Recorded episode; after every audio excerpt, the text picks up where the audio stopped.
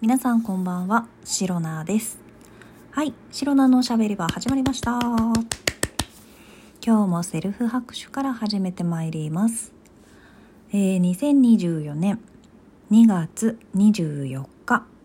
第341回目の配信でございます。はい、えー皆様、もう巷ではね、3連休の真っ最中かと思います。でもね、でも待って、3連休のあの中日、まあ、2日目っていう言い方が正しいのかな？じゃないですか。今回はね、まあ、金曜日が祝日だったということで、金土日の3連休なんですけれども、今日土曜日なんですよ。早くない？え、早くない？すごく早いと私は思っています。えっ、と、どういうことでしょうか？時間の感覚がさ、なん、なん？なん？もう思わずね、何なんでしょうとかもうそういう気持ち全てがもうなんのよね。一言に含ませていただきましたけれども。というわけでも3連休なんですけれども、なんか3連休でこう、ゆっくり過ごしながら、あ、まだあと2日お休みあるわ、みたいな感じで、だらったらだらったら、家でね、ろくなことしないで、過ごすのが、醍醐味じゃないですか。まあまあまあ、あの、シロナの過ごし方なんですけれども、それが、もう気づいたら今日土曜で、明日日曜で、その次も普通に月曜日来るでしょ？え、何？いや、な、え、え？え、何？もうもうもうもうびっくりよ。びっくりですよ。もう本当のこと言いますけどびっくりですよ。というわけでだからもう今の感覚としては、なんかまあ昨日までね、ちゃんと休ん、昨日も休みだったけれども、なんか昨日まで結構ちゃんと働いて、今回土日のお休み普通にいただいてますみたいな気持ちになりかねない、そういう時の流れですよ。大丈夫ですか？皆さん。まあまあまあまあ、そんなね、あの、3連休思ったよりも短いなっていう少し、まあ残念な気持ちと、まあただ、その3連休には変わりないし、まあ今日も休みだった、明日も休みだったから、えー、せめてできる限りのことはしといた方がいいんじゃないのって、えー思い直している白菜でございます。はい。さてですね、3連休とは全く関係ない話題になるんですけれども、今日はですね、あの、アプリゲーム、アプリのゲーム？ゲームアプリ？なんていうのかよくわからないけれども、皆さんゲームってね、あの、される方多いと思います。本当に最近何ですか、e スポーツとかそういうのもめちゃくちゃ、あの、流行ってるというか、人口が増えてるんですよね、確か。もうだからなんかそういう、まあ、スマホに限らず、ゲームって、まあ、私も小さい頃ね、よくやってましたし、いろんなゲーム機持ってましたし、いろんなゲームソフトも持ってました。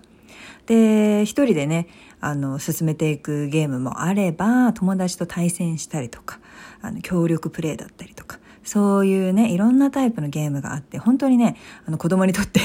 ゲームってね、めちゃくちゃ面白いと思うんですよ。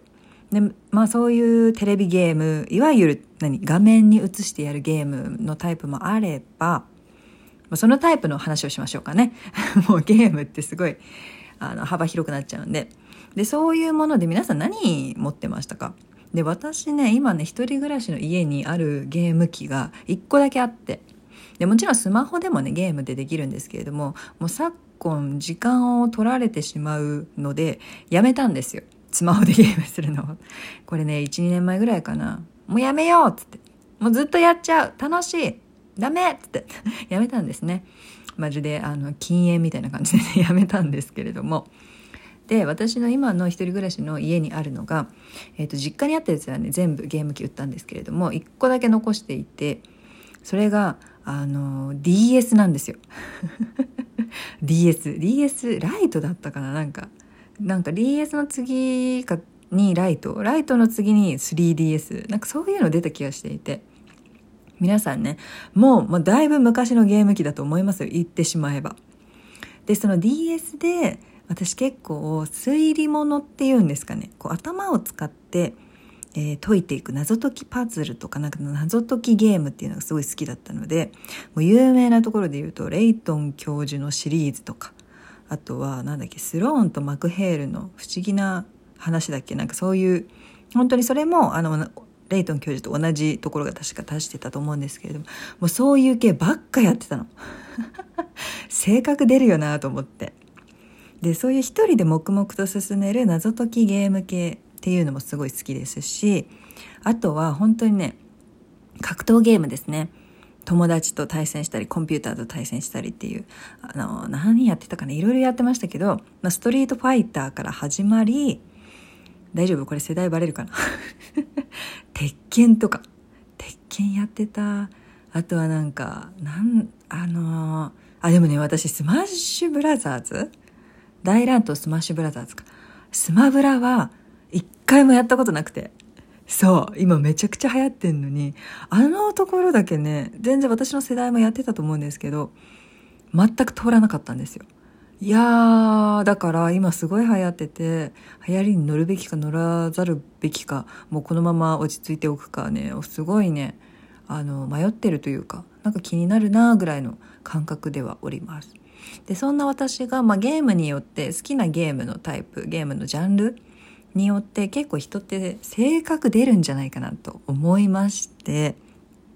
で、ネットでですね、ゲーム、性格とかね、そんな感じで調べてみました。そしたら全然そのゲームで性格、好きなゲームのタイプによって性格がこうだよ、ああだよっていう記事は見つけられなかったんですけれども